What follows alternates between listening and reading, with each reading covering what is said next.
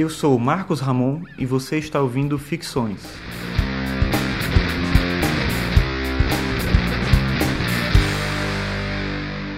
Esse é o episódio 23 e hoje eu vou falar sobre a arte e a obra de arte.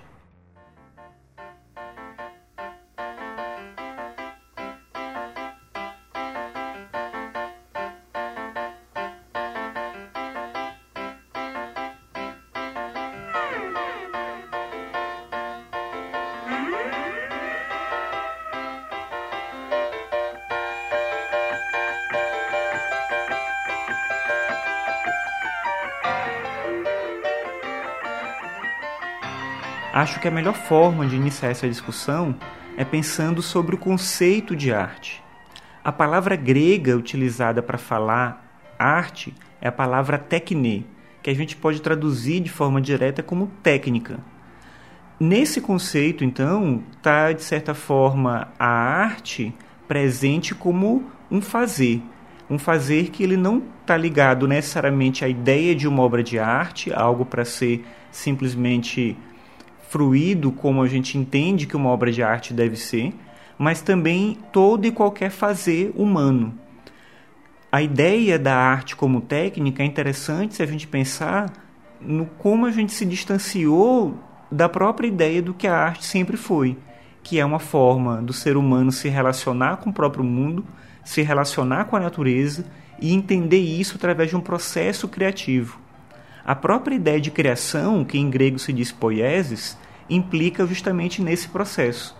Então, tanto o marceneiro como o poeta, eles de certa maneira utilizam a sua potencialidade criativa para um fazer, para algo que implica necessariamente uma técnica, implica uma transformação da própria realidade, implica também uma forma de compreensão do mundo.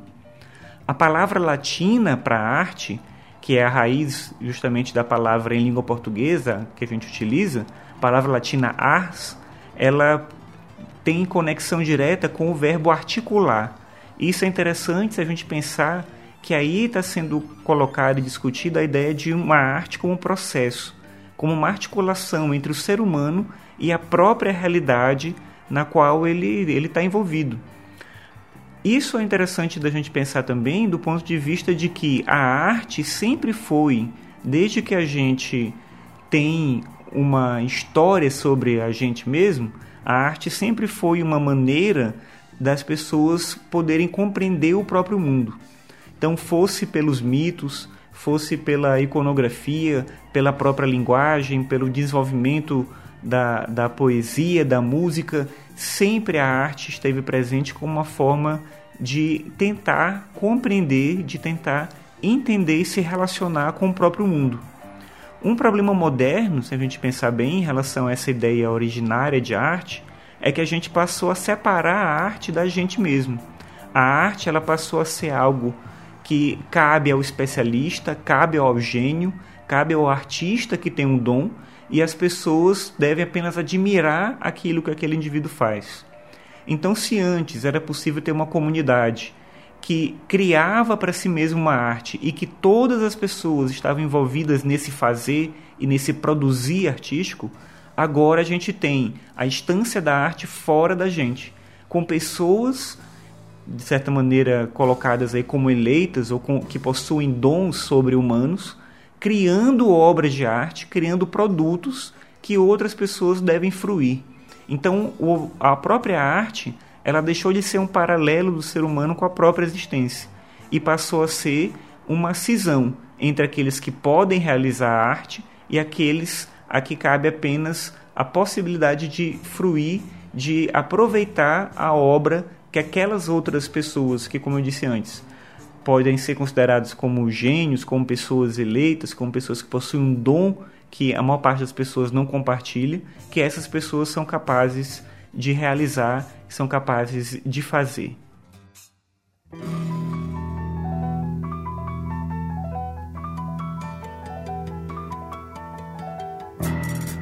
Mas o que acontece quando a arte deixa de ser uma forma da gente expressar a nossa própria vida? A gente, quando pensa a arte na atualidade, a gente percebe muito a ideia da arte como produto, como mercadoria. Uma coisa que eu vejo, a gente pode repensar é, essa própria ideia em relação a, a, ao preço de uma obra de arte, a própria lógica do museu, qual o sentido que os museus têm na nossa vida hoje, a gente passa a perceber que a ideia do produto artístico como algo independente de sua função social, mas muito mais ligado a uma função econômica, tem muito mais relevância do que a ideia da experiência artística. É interessante perceber que a palavra grega para estética é uma palavra que a gente pode traduzir como percepção pelos sentidos. Então a estética ela não é o que a gente entende hoje como quase que um sinônimo de beleza. A estética, na verdade, é estar disponível para que seus sentidos eles atuem no mundo em relação a tudo que você contempla, tudo aquilo que você vê, tudo aquilo que você percebe.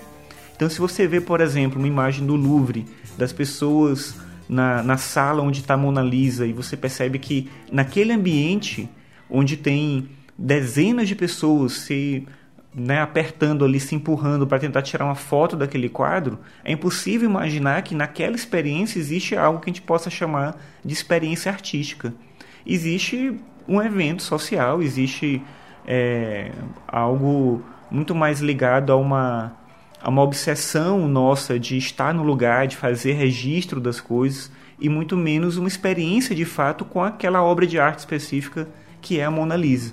Eu não estou dizendo que a obra em si ela não permita uma experiência estética, mas a experiência do contato com a obra naquele lugar específico do museu, dadas as condições em que as pessoas podem estar ali, isso não, não permite que as pessoas tenham uma experiência de fato estética com aquele produto específico. Até porque ele é exatamente isso, ele é um produto, é uma mercadoria, é algo que vale muito e justamente por isso é, é que a gente passa a se relacionar com esses produtos. Não necessariamente porque a gente precisa deles para entender a própria realidade, mas porque existe um sentido elitista da arte na, ao elevar a obra para um elemento, como eu disse antes, quase que sobre-humano, no sentido de que algumas pessoas são capazes de realizar essas obras e outras pessoas podem, no máximo, admirar aquilo que foi feito pelos outros.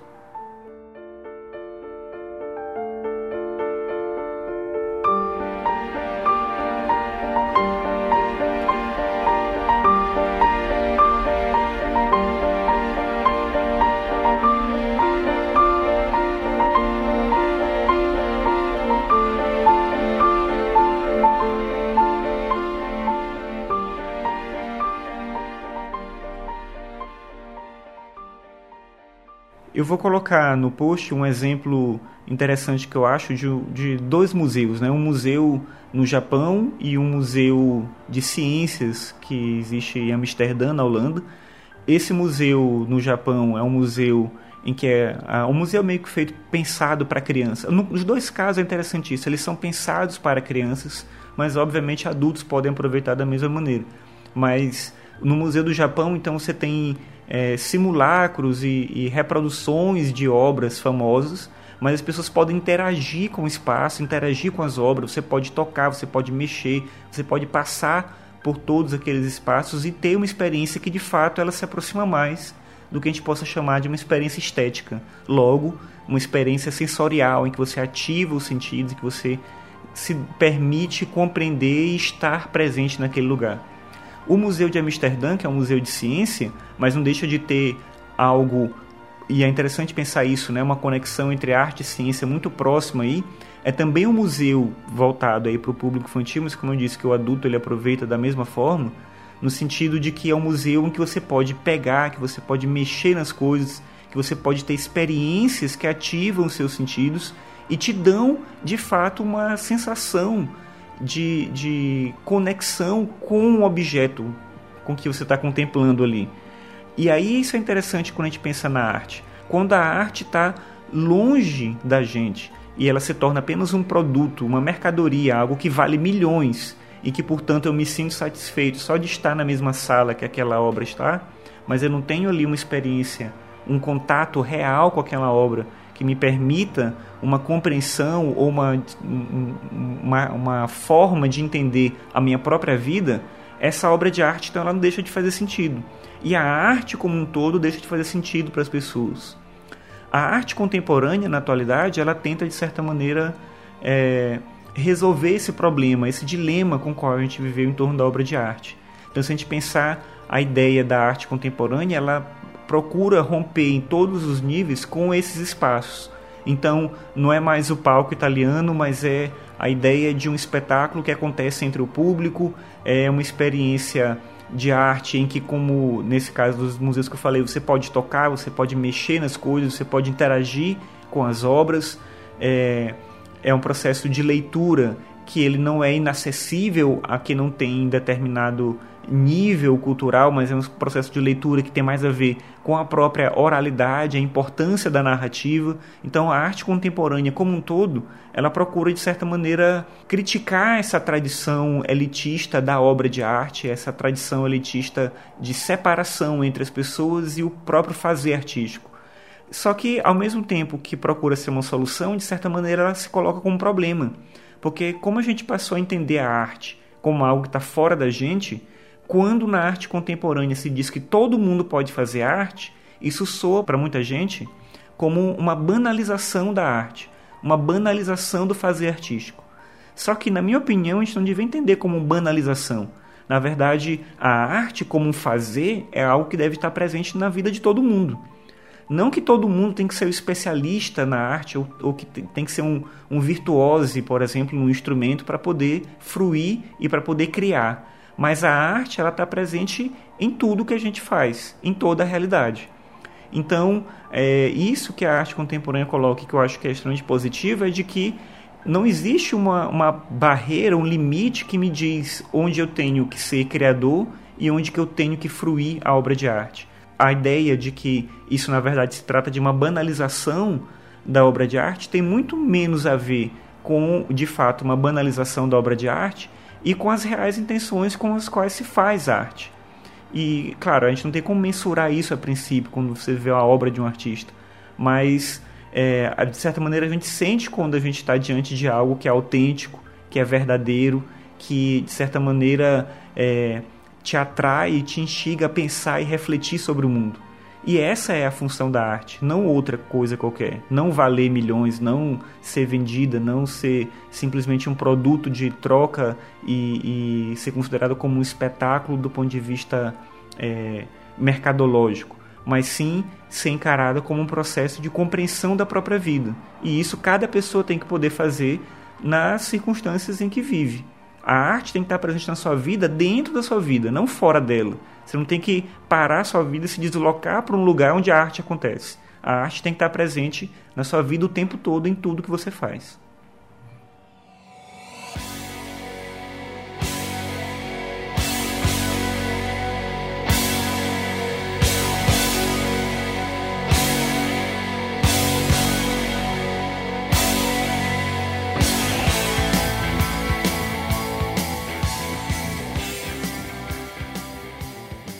Obrigado por ouvir mais esse episódio. Esse foi o episódio 23 sobre a arte e a obra de arte. E no próximo episódio, o episódio 24, eu vou falar sobre ciência. Eu quero aproveitar aqui para agradecer todas as pessoas que deixaram já comentários no podcast, deixaram um review no iTunes, um comentário também lá. Eu fico muito feliz com o fato de que tem pessoas que acompanham esse podcast, esse trabalho e, e dão estímulo, né, dão força para eu continuar fazendo. É um trabalho que eu faço mesmo com porque eu gosto, porque eu tenho vontade de fazer, porque eu acho que é importante, porque realmente me mobiliza para trazer um tema que é interessante, que eu acho que eu que eu tenho algo a contribuir na discussão e ter o reconhecimento das pessoas dá mais estímulo, mais força para continuar fazendo. Então peço mais uma vez, agradeço em primeiro lugar as pessoas que já deixaram um comentário, deixaram um review, né, que pontuaram lá o podcast e peço mais uma vez que se você gosta, que você deixe um comentário, deixe um review, compartilhe com outras pessoas, né? Faça com que mais pessoas tenham conhecimento desse trabalho que eu, que eu ando fazendo. Eu peço também que você acesse lá o site www.marcosramon.net podcast. Lá você pode acessar todos os episódios, ver os links que eu coloco. Então, em cada episódio é, eu tento colocar algum link, algum complemento, alguma indicação de um texto, alguma coisa que tenha a ver com a discussão. E lá no meu site também tem a, o link para o meu blog, para os textos que eu escrevo, outras coisas que eu faço. Então é isso, obrigado por acompanhar e até a próxima.